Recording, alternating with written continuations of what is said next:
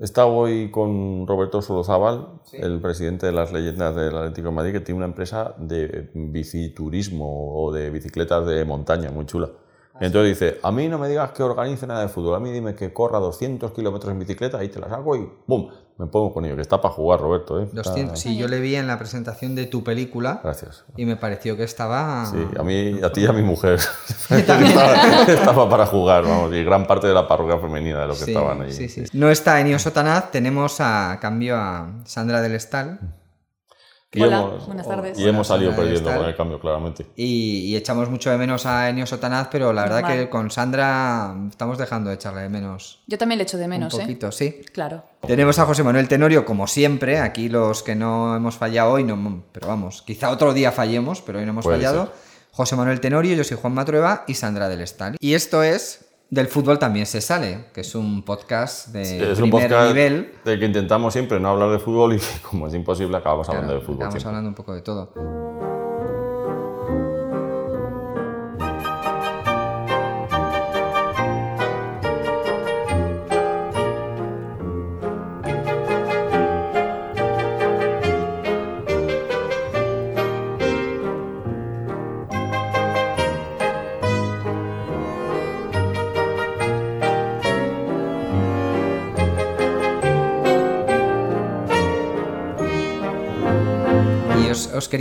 Estábamos hablando de Solozábal, de Aguilera, etcétera. Probablemente no sea el caso de Solozábal, pero a mí me da la sensación de que un poco.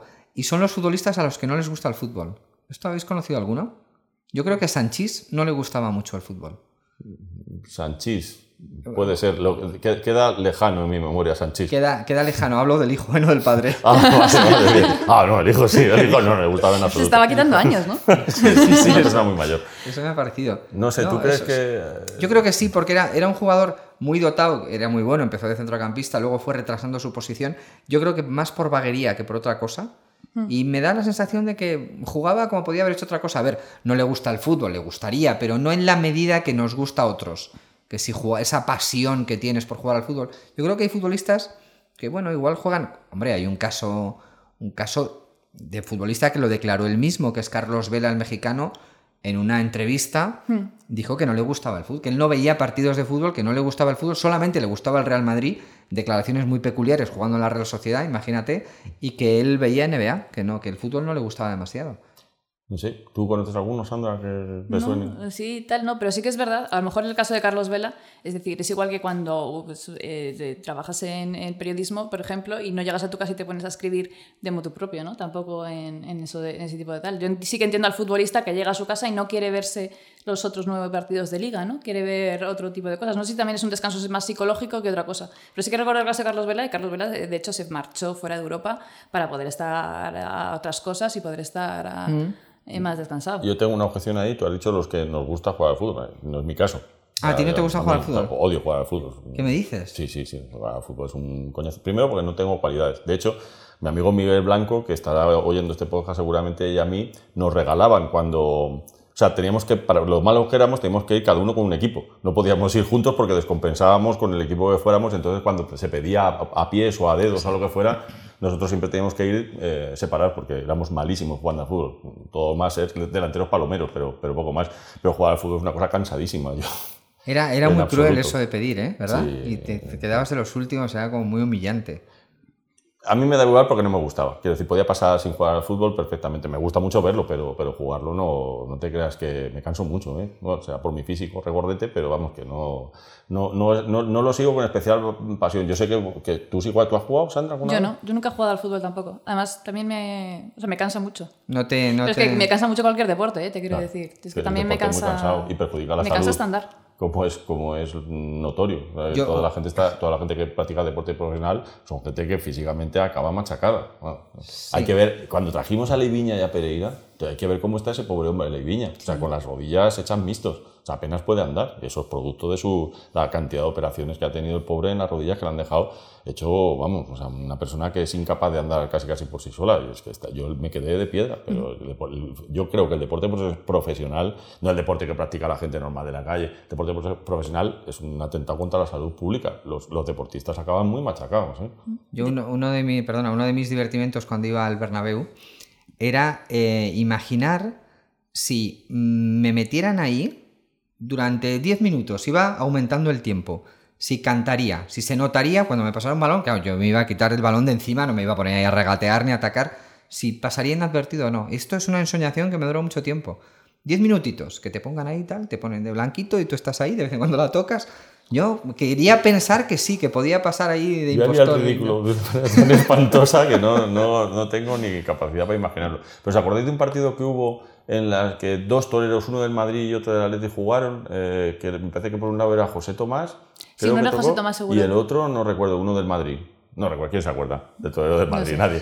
Pero el caso es que Enrique Ponce, ¿no? Que es Enrique Ponce, de puede ser, sí. El caso es que alguien seguro que nos hará una anotación, como el del podcast pasado, que efectivamente no era Carlos Ferrando, el entrenador del que hacíamos mención de Atleti, sino César Ferrando. César Ferrando. Y la gente en Twitter se aprestó a decirnoslo. Bueno, pues coño, José Tomás no lo hizo mal, ¿eh? Creo recordar que era José Tomás y no lo hizo nada mal, ¿eh? Era un delantero de centro, vamos. Gameiro, amigo, háztelo mirar. O sea, ¿en un partido contra la droga bastante de estos? ¿O? Sí, debía ser un partido de esos. Estos partidos contra la droga, generalmente la gente los llama el partido de la droga, ¿verdad? No, y tal, claro, el partido de la droga. Es el partido de la droga. Sí, pero también pasa cuando los del contra el cáncer de mama o contra el partido del cáncer. El partido del cáncer. Vamos a hacer el partido del cáncer. Pues, mi amigo Borja Echeverría tiene encima de su televisor tiene una foto de Maradona y Julio Alberto, pobrecitos míos, agarrados diciendo no a la droga, Dios santo, ¿sabes? Es que, ¿en qué momento? Sí. Con mirada distraída, probablemente. Con mirada distraída, posiblemente. Y sonrisa picarona. Debieron de ser malos tiempos para todos, ¿no? Pero, joder, estos dos en especial, era demasiado evidente que algo iba mal ahí en esa foto. Bueno, yo qué sé. Yo recuerdo la primera vez que pisé el Bernabéu, que afortunadamente... No de futbolista.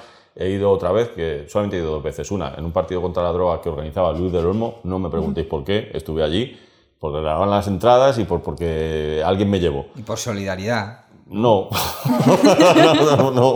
para nada. Fui allí porque igual hasta por curiosidad, por ver el Bernabéu. Ahí y después cuando ganamos la Copa del Rey con el gol de Miranda. No me acuerdo. No te acuerdas, ¿verdad? No me acuerdo. Ya te digo yo, 2014 fue. Y todo esto. Y fue un partido absurdo, de estos partidos contra la droga que salía el juez Garzón de portero. Sí. Que era una cosa tremenda, y Luis del Olmo, el portero también. Sí, había mucho también lo del partido de las folclóricas con los toreros, ¿no? O la prensa con los toreros, algo así. Eso en los años 60. Eso era, exacto. Es la foto esta que hay de Lola Flores, ¿no? De Lola Flores, sí. Eso no era Las Ibéricas Fútbol Club, ¿no? Yo creo que sí, ¿no? Yo creo que... Bueno, no, había un partido navideño, me parece, que era folclóricas, toreros, no sé qué, todo el faranduleo, y luego hay una película que es Las Ibéricas Fútbol Club, ¿no? Que salieron las flores, sí. De la cual próximamente podréis ver extractos porque creo que volveremos a hacer el Cultura en rojo y blanco en noviembre, en diciembre, y una de las actuaciones... por no decir la actuación estelar, que va a venir Paco Claver, que se confiesa Atlético de pro, y en medio de esos espectáculos de pinchar y cantarnos coplas variadas va a poner un trozo de Las Ibéricas Fútbol Club, que es una película mítica, mucho más allá del fútbol femenino, que queréis que os diga. De hecho, también puede que contemos con la participación de la primera peña del Atlético Féminas, que no había peña especializada en el Atlético, sí, peña de chicas peñistas del Atlético de Madrid, sí, pero no había ninguna peña oficial del Atlético Féminas, y parece que esta es la primera, porque sí es cierto, y esto es algo de lo que sí podíamos hablar, que de repente la explosión que está teniendo el fútbol femenino es impresionante. Yo creo que es un deporte en auge, pero total. Sí, yo creo que le falta un poco todavía el atrezo, ¿no? Cuando ves los partidos hay poca gente y da una sensación un poco desangelada. Es verdad, yo creo que las selecciones inferiores están siguiendo el mismo ejemplo de las selecciones masculinas cuando empezaron a ganar los niños, los sub-19, luego los sub-21, luego tal, como preludio a lo que luego pasó, que ganó la selección española en la Eurocopa, etcétera, etcétera. Me imagino que está pasando la misma trayectoria, ¿no? Las chicas que están triunfando en categorías inferiores y cada vez están llegando más lejos en en torneos así más importantes. Sí, es una escala tal, y sobre todo también el gran empujón del fútbol femenino, por lo menos aquí en España, y en cuanto, no solamente en cuanto a nivel de selecciones, es también el apoyo de patrocinadores que están teniendo, eso está claro. Es decir, cuando un deporte empieza a explosionar es también porque se le inyecta dinero, se empieza a televisar, empieza a interesar más a la gente, etcétera, etcétera. Eso también hay que tener en cuenta. Y ahí entro yo, como ser miserable que soy, porque estoy pensando también, claro, no puedo dejar pasar la oportunidad. Ya decir, joder, que aprovechado, es un interesado. Sí, pero hago mi función social también, claro. Montar un especial Cultura Rojo y Blanco solamente de fútbol femenino, cosa que estaría muy bien. Pero bueno, de eso ya hablaremos el año que viene. Una cosa que nos habías propuesto también, antes de empezar esta tertulia, era hablar de cuándo dejas de considerar que eres una promesa en el deporte, ¿no? Sí, un poco por Vinicius, ¿no? Vamos a... Bueno, el gol de Vinicius. El gol de Vinicius también da para mucho, ¿eh? Sí, Ayer en el Calderón, iba a decir en el Metropolitano, se acuñó un nuevo término que es hacer un Vinicius, que es cuando tú tiras a la grada y de repente rebota y va hacia otro lado, y entonces alguien dijo, ¿qué diablo? Creo que fui yo. Dijo, mira, ha hecho un Vinicius, porque lo del otro día fue increíble. O sea, Vinicius no tenía ninguna intención, no solamente de tirar a la puerta, no tenía ninguna intención de tirar. El pobre hombre este del Valladolid lo mete y lo celebra como si no hubiera habido un mañana. Pero yo creo que fue una ceremonia de distracción buenísima celebrarlo así. Porque hay gente que hasta se confundió, como dicen, a ver, se me ha marcado un golazo, ¿no? Ese fingimiento posterior a haberla cagado, a mí me gusta esa idea, hasta el árbitro que lo reflejó en el acta y pues se lo dio. Fíjate, el árbitro se convenció. No, claro que, a ver, con la ola mediática, Vinicius ahora mismo es el paradigma de eso, de una joven promesa que no sabemos a dónde va a llegar. Yo no sé si es bueno o malo, no le he visto lo suficiente como para valorarlo. Pero es verdad que el mundo del fútbol y del deporte está lleno de promesas, de gente que podía haber llegado a muchísimo y que se ha quedado ahí en el camino. Hablábamos de Gorospe mítico Gorospe. En el podcast anterior. Sí, mítico Gorospe. Pero ¿os acordáis de alguno más que no haya conseguido llegar hasta donde se le prometía? Aparte de Olano. Hombre, con lo de Vinicius, lo que se ha recordado es Morales. Morales es un jugador canterano del Real Madrid que marcó un gol chilena en el año 94, que lo sacó Benito Floro. Y los periódicos titularon al día siguiente Morales Manía. Morales no volvió a marcar un gol y fue deambulando por ahí por equipos modestos y ahora es comentarista del Real Madrid Televisión. Y no ha vuelto a... No fue lo que se esperaba que fuera. Se me ocurre así de pronto, pero yo creo que ha habido muchos. Hay un Sandro también por ahí. Boyan, ¿os acordáis de Boyan también? Bueno, que parecía, es verdad. Boyan parecía Gese, es otro futbolista que parecía así iba a comer. Sí, pero bueno, Gese es otro, yo creo que es otro caso. Gese es la cabeza, es en la que le ha... Yo creo que sí. Le ha matado. Una amiga y yo, Eva, que pertenece a los 50, y antes de que ella perteneciera a los 50, famosa asociación de rojiblancos de pro, teníamos una coña en Twitter que nosotros celebrábamos con una algarabía total todas las acciones de Gese, porque decía un tipo súper gracioso. Ya cuando le descubrimos como el rey del reggaetón, aquello fue gloria bendita, porque claro, Gese da tan buenos momentos que es imposible no comentarlo. Y yo creo que el tipo sí que apuntaba maneras, pero quizá su cabeza no iba a la misma, no tiene la misma calidad ni talento que sus pies, porque ya solamente ver como el desastre que ha sido su vida personal o lo que han filtrado los medios, y que el tipo se ha ido diluyendo como un azucarillo. No sé si realmente llegó a tener alguna vez visos de triunfar. Cuando mejor estaba jugando se lesiona, se hace una lesión de ligamentos cruzados, sí, algo así, está mucho tiempo lesionado, era el momento en el que estaba jugando más. Pero, a ver, no tenía sitio en un equipo que tiene las posiciones estelares tan cubiertas, ¿sabes? Podía jugar, pues de vez en cuando. Pero se llegó a hablar de él como el sucesor de Cristiano Ronaldo, ¿eh? Así sí, sin exagerar nada, ¿eh? Sin exagerar nada. Porque yo creo que hay una ansia, ¿no?, de encontrar siempre al sucesor de... Y aparece un chico joven y tal, sobre todo si es de la cantera, y la gente tiende a entusiasmarse. El caso de Vinicius, dices tú, yo no he visto mucho a Vinicius. Es que nadie ha visto mucho a Vinicius. Nadie ha visto mucho a Vinicius, yo creo que ni en Brasil han visto mucho a Vinicius. La prueba es que Vinicius no fue al Mundial, no fue convocado. Si fuera la quinta maravilla, pues habría sido convocado. Pero es la expectativa, ¿no? De repente dices, me tiene que salvar el joven este. Y aferrarse también en una ilusión, te quiero decir, en el momento en el que está en Madrid, si no te ilusiona, algo te tiene que ilusionar, ¿no? Si no tienes tan echado el entrenador, tienes a Solari que parece un poco así pan sin sal, ¿no? Tendrás que... algo se tendrá que aferrar. En el Atleti yo creo que jamás hemos tenido esa sensación con ningún jugador, porque ya desde el primer momento ves cómo es el melón. O sea, según sabes, ya sabes. Lo dices por Kalinic. Lo digo en general. ¿No habéis, pero... ¿no habéis tenido ningún Torres que no haya sido Torres? ¿Algún chavalito? Sí, hombre, tuvisteis un Borja también. No, pero Borja, no, pero Borja le castigaron mucho las lesiones. Claro, y después las estrellas que han llegado con una especie de expectación sobre ellas en el primer partido ya... O sea, la expectación siempre es antes de verle jugar. Que le ves jugar ya... No, porque lo de Vinicius y estos jugadores son que de repente ves que efectivamente que pueden hacer cosas, pero que se diluye como un azucarillo, vamos, como Perdidos, la serie. Sí. O sea, Perdidos empieza la primera temporada, que es una maravilla, dices, madre mía, qué serie va a ser, es acojonante, qué giros de guión, qué de misterios te plantea. En la tercera temporada, aquello... el amor parece... es un poco así también, ¿eh? ¿Qué cantidad de misterios te plantea? Estaba pensando en Oliver. ¿No os dio pena vosotros que se fuera Oliver del Athletic? ¿No? Porque no, sí, no. Sí parecía una promesa, un chico que... Oliver entra dentro de esa categoría que nosotros llamamos juraditos. Juraditos. Como jurado. Sois unos faltoncitos vosotros. Sí, pero es así. Como culibajos, que se mueven mucho, son ratoneros, están bien, quizás sean estrellas en el Mérida o en el Albacete o incluso en el Oporto, pero que después cuando llega, yo creo que es un problema de cabeza, cuando llega y tiene la responsabilidad de cargar encima en ese puesto con la responsabilidad de llevar el equipo, pues no dan la talla, pero no, a lo mejor no es porque no tengan calidad, sino porque no todo el mundo está preparado psicológicamente para jugar un equipo grande como el Athletic o como una institución tremenda, diréis vosotros, como es el Real Madrid, ¿sabes? O sea, imagínate, o sea, no puede ser. ¿Qué le pasó a este chaval que fichasteis?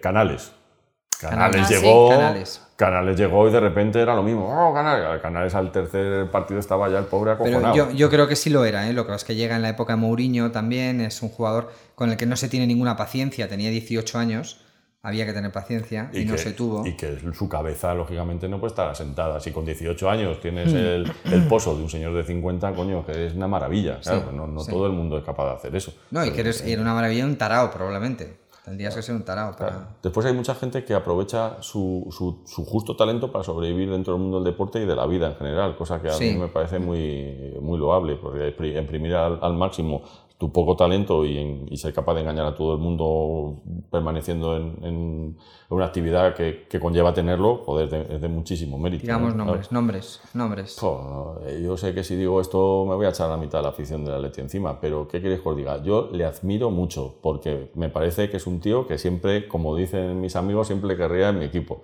Pero ojo, mi Raúl García, la verdad es que Sandra y yo hemos sido siempre admiradores de su populismo. Profundos. De su populismo, porque ese es el que siempre se hace, llega... Bueno, eso también comparte Enio con nosotros, cierto es. Esta definición. Él siempre da una carrera que sabe que no va a llegar, siempre se encara con los jugadores rivales y tal. O sea, está bien, pero muchas veces... se busca el calor y el fervor de la grada más que... Y está bien porque enardece al público y eso también es parte del juego, ¿por qué no? Pero bueno, digamos que compensa su aparente falta de técnica con ese ardor guerrero que le echa a los equipos donde está. Yo creo que es un jugador necesario y que siempre estaría en mi equipo, pero el tío ha sabido sobrevivir gracias a ese ardor en todos los equipos que ha estado, porque antes del Atleti, ¿dónde estuvo? En el Osasuna, ¿no? En el Osasuna, Atleti, en el Bilbao, Sandra del Bilbao, del Athletic, Bilbao, no sé qué equipo es. El Bilbao es otro equipo. Sí. Estará en segunda seguramente. Había que hacer un Bilbao, eso, ¿verdad? Claro, había que hacer un Bilbao. Porque te llevarías muchísimo ya, ¿no? Tenías el marketing hecho. Pero en el Athletic es pieza fundamental ahora mismo. Es que os recuerdo que en el Athletic, la temporada anterior de fichar por el Athletic, el Atlético de Madrid elimina al Athletic con un gol de Raúl García en San Mamés y se recorre toda la banda de rodillas sobre el césped haciendo así a la grada para encararse a la grada de San Mamés, porque fastidió. Era muy anti Athletic Club de Bilbao, evidentemente, como buen navarro. Y cómo fastidió eso, ¿eh?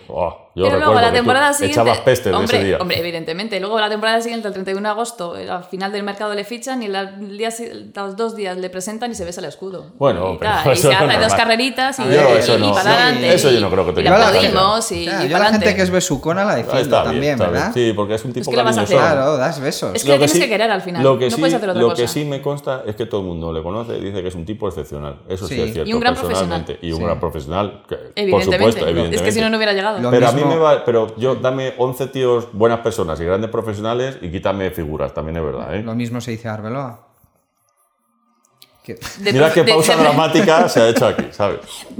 Habíamos quedado... ¿De profesional o de...? Habíamos quedado que de Arbeloa no era necesario hablar en este podcast. No sé por qué te empeñas en sacarlo. Lo digo porque Arbeloa... No, pero porque ha sido el... Qué fácil te es provocar hoy que no está Enio, ¿sabes? También es verdad. ¿Vale? Ha sido el sumum Arbeloa. Ha sido campeón del mundo con la selección española. Bueno, no, Arbeloa no ha sido campeón del mundo con la selección española. Y el utillero también, ¿sabes? A ver, amigo, entiéndeme. Vamos a hablar de cosas serias, tío. Ah. No, hablo de rentabilizar tu talento. ¿Qué talento? ¿No? A ver, ¿el de Arbeloa? Es el talento. Estamos hablando del talento de Arbeloa. El talento que tengas, sí, no seáis malvados. Vale, eso es así. ¿Cómo se llamaba este otro que fumaba del Madrid, el portugués que compraste? Coentrao. Coentrao, hombre. Yo creo que Coentrao, era, no era mal futbolista, no era tan Coentrao, ¿eh? No, es que era un dejado y un abandonado, y creo que era un buen ejemplo de tío al que no le gusta excesivamente jugar al fútbol. Respeto mucho de esos tíos, ¿eh? También te lo digo. ¿Sí? Sí. ¿No? O sea, de repente a eso ya nosotros no, por lo menos, directamente. No, es que hay gente que tiene talento para cosas que no les gusta hacer. Yo estoy convencido que yo tengo algún talento, yo tengo las manillas muy pequeñas. Seguro que eso vale para coger alguna cosa, o sea, eso es un talento... Relojero o algo de eso. Relojero, cualquier cosa así, sí, pero no... Eso da mucho dinero, ¿eh? Pero no me molaría nada. A lo mejor soy un relojero de la leche, pero no me... ¿Vosotros no habéis visto una película que se llama Rompehielos?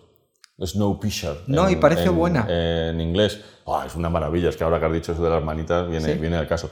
Es un cataclismo mundial y el mundo está en una edad glacial, de tal manera que si la gente viviera fuera de los recintos donde quedan humanos, se moriría inmediatamente congelado. Entonces, es una cosa súper chanante, viene de un cómic. Hay un tren que da la vuelta al mundo en el Ecuador. Y es los únicos humanos que quedan viven dentro de ese tren. No me preguntes por qué han llegado ahí. Constantemente da vueltas, ¿sabes? El caso es que ese tren está... Las partes de atrás son de pobres y las partes de adelante de ricos, evidentemente. Y hay un tipo que quiere ir hacia el maquinista y terminar con esa especie de aristocracia del tren. Porque están raptando a niños. No. De los vagones de tercera clase. No saben por qué están razonando. Y es porque los niños tienen las manitas pequeñas y pueden seguir engrasando los pequeños mecanismos del tren. ¿Sí? Es una cosa súper bizarra. Mira, es una película buenísima. Es una película buenísima. Es una película cojonuda. Está basada en un cómic y la verdad es que merece la pena. Parece un argumento la más de estúpido y así suena estúpido, pero después la película es súper divertida. ¿Y por qué tiene que estar dando vueltas alrededor del Ecuador todo el rato?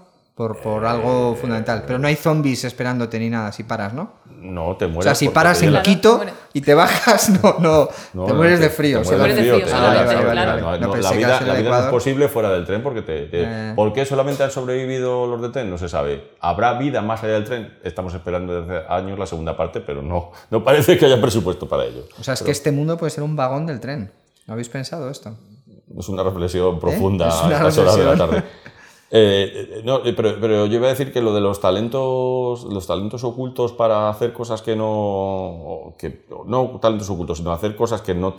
gusta, sí supongo que habrá mucha gente dentro del mundo del fútbol que le pase eso, no solamente ya jugadores, sino gente que ha visto su vida encaminada a hacer gestión deportiva y que evidentemente a lo mejor su objetivo habría sido estar en el terreno de juego, porque de eso también periodistas,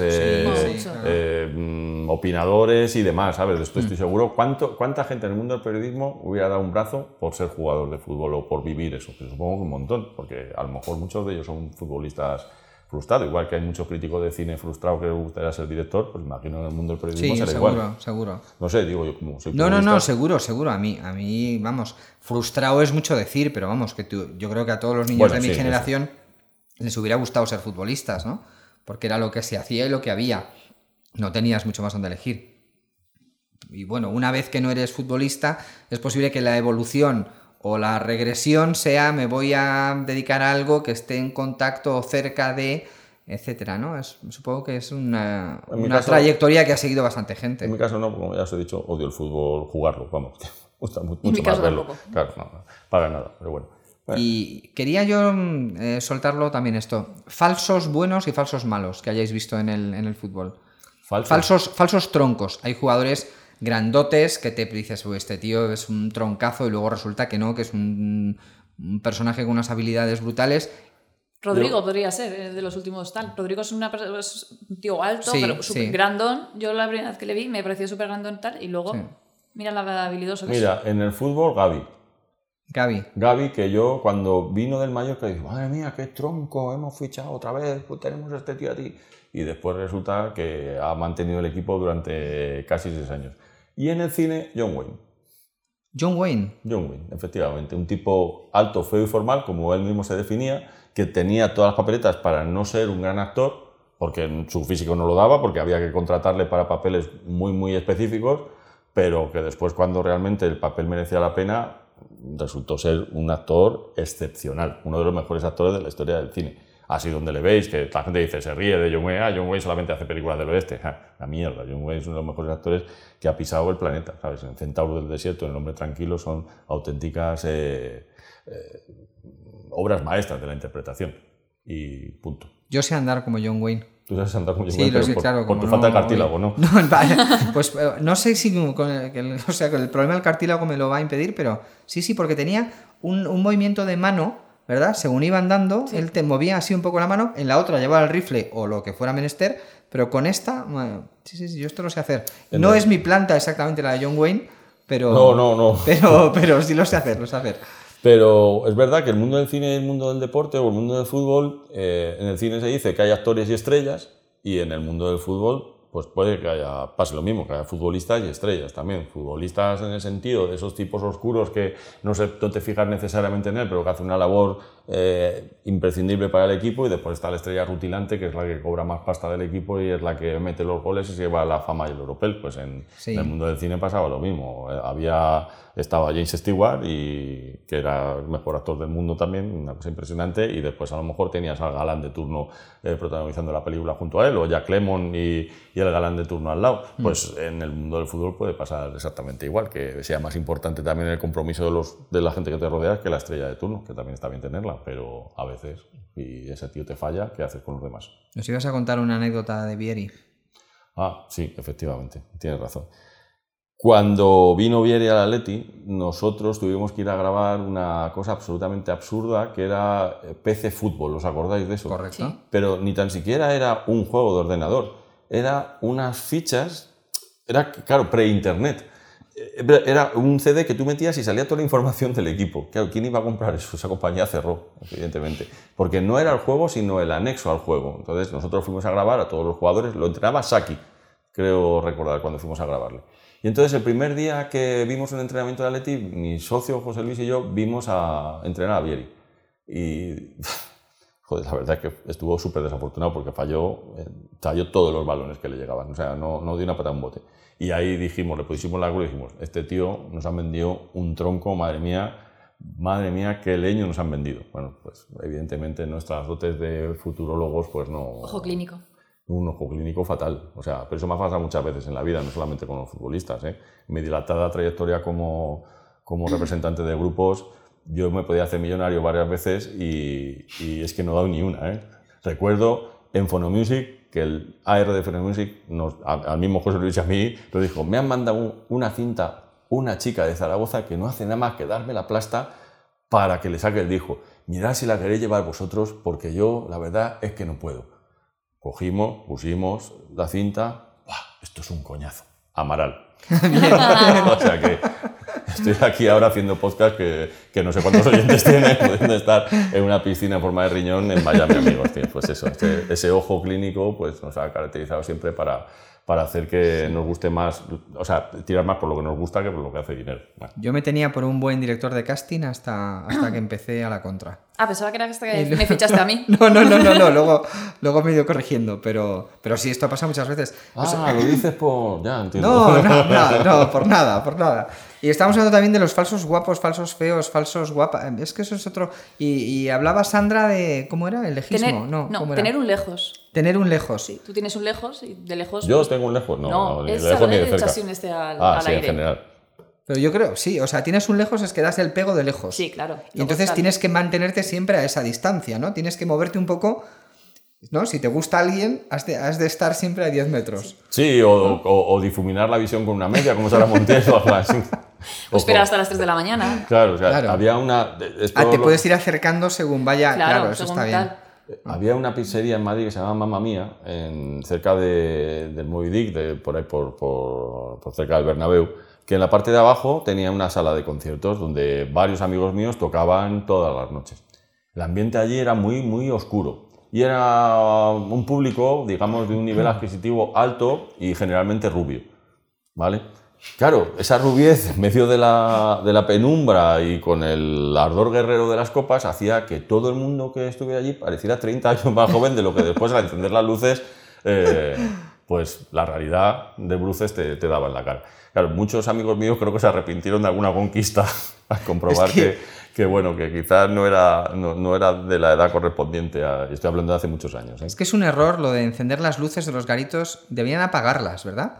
Para que la gente, claro, para que la gente se quede un poco con el enamoramiento, porque te encienden, yo recuerdo muchos sitios que de repente, sí, sí, ¡plac!, te encienden, ponen a los Pitufos o Frank Sinatra o alguna tal, y encienden y... ¡Ah! A los Pitufos o Frank Sinatra, ¿no? ¿Qué sitios ibas tú, tío? ¿Sabes? Por favor. Solían... En Pozuelo ponían los Pitufos y Frank Sinatra en los...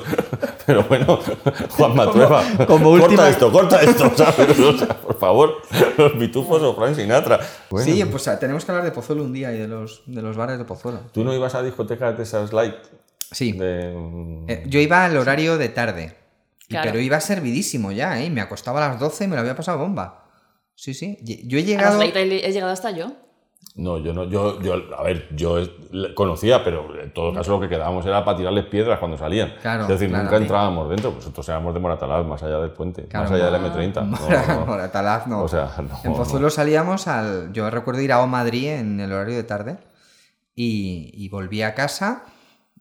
habiendo hecho mis deberes, con el 1-2-3, estaba todavía el 1-2-3 y llegaba yo y me metía en la cama, pues estaban para meterme en la cama. Porque en Madrid había horario de tarde. Te echaban a las 10 y eso, vale. Sí. Nosotros, y tal. Pero no era que te dieran ponche ni nada, ¿no? No. Yo recuerdo que podías ver lo que quisieras. Yo por esa época trabajaba en una empresa de traducciones simultáneas, que íbamos todos hechos un Adán, porque teníamos que cargar unas cabinas de madera gigantes para colocarlas ahí en tiempos prehistóricos.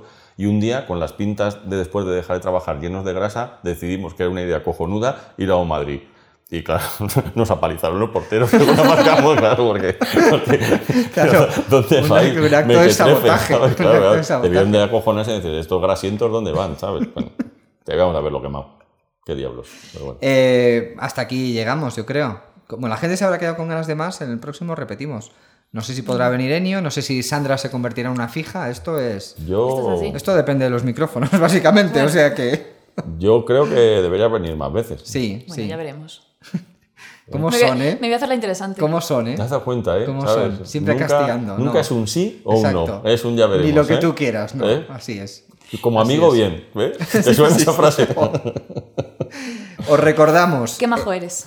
Eso es lo peor. Qué majo eres, es durísimo. Que esto se puede escuchar en la página de La Contra, en la plataforma Cuonda, etc, etc, etc. Y que bueno, que os esperamos la próxima semana. Tenemos una dirección de correo electrónico que es podcast@alacontra.es. Pues Sandra, muchas gracias por venir. A vosotros.